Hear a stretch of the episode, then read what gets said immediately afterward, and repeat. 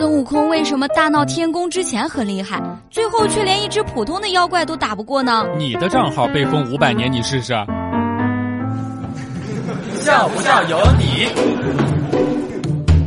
如果你二十好几还没有谈到对象，我建议你不妨多出门认识认识附近的叔叔阿姨，看看他们当中有谁能够帮帮忙。认识派出所的人，给你把年纪改小点儿。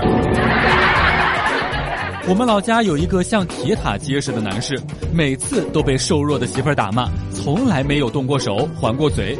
每当受气了，就去火车站故意把钱露在外面让贼偷，打的贼啊那叫一个惨。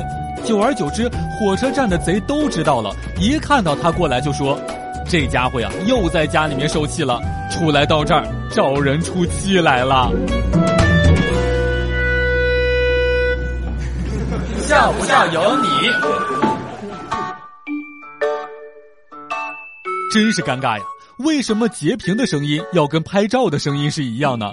刚才在厕所蹲坑截图短信记录，也不知道被谁听到。现在全公司的人都知道，我喜欢在上厕所的时候玩自拍。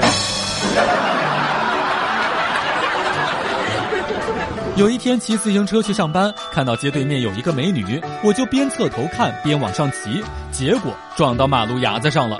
关键呀，我还骑上去了。就在我惊魂未定的时候，边上的环卫大爷对我竖起了大拇指，我至今都忘不了那个大爷的表情。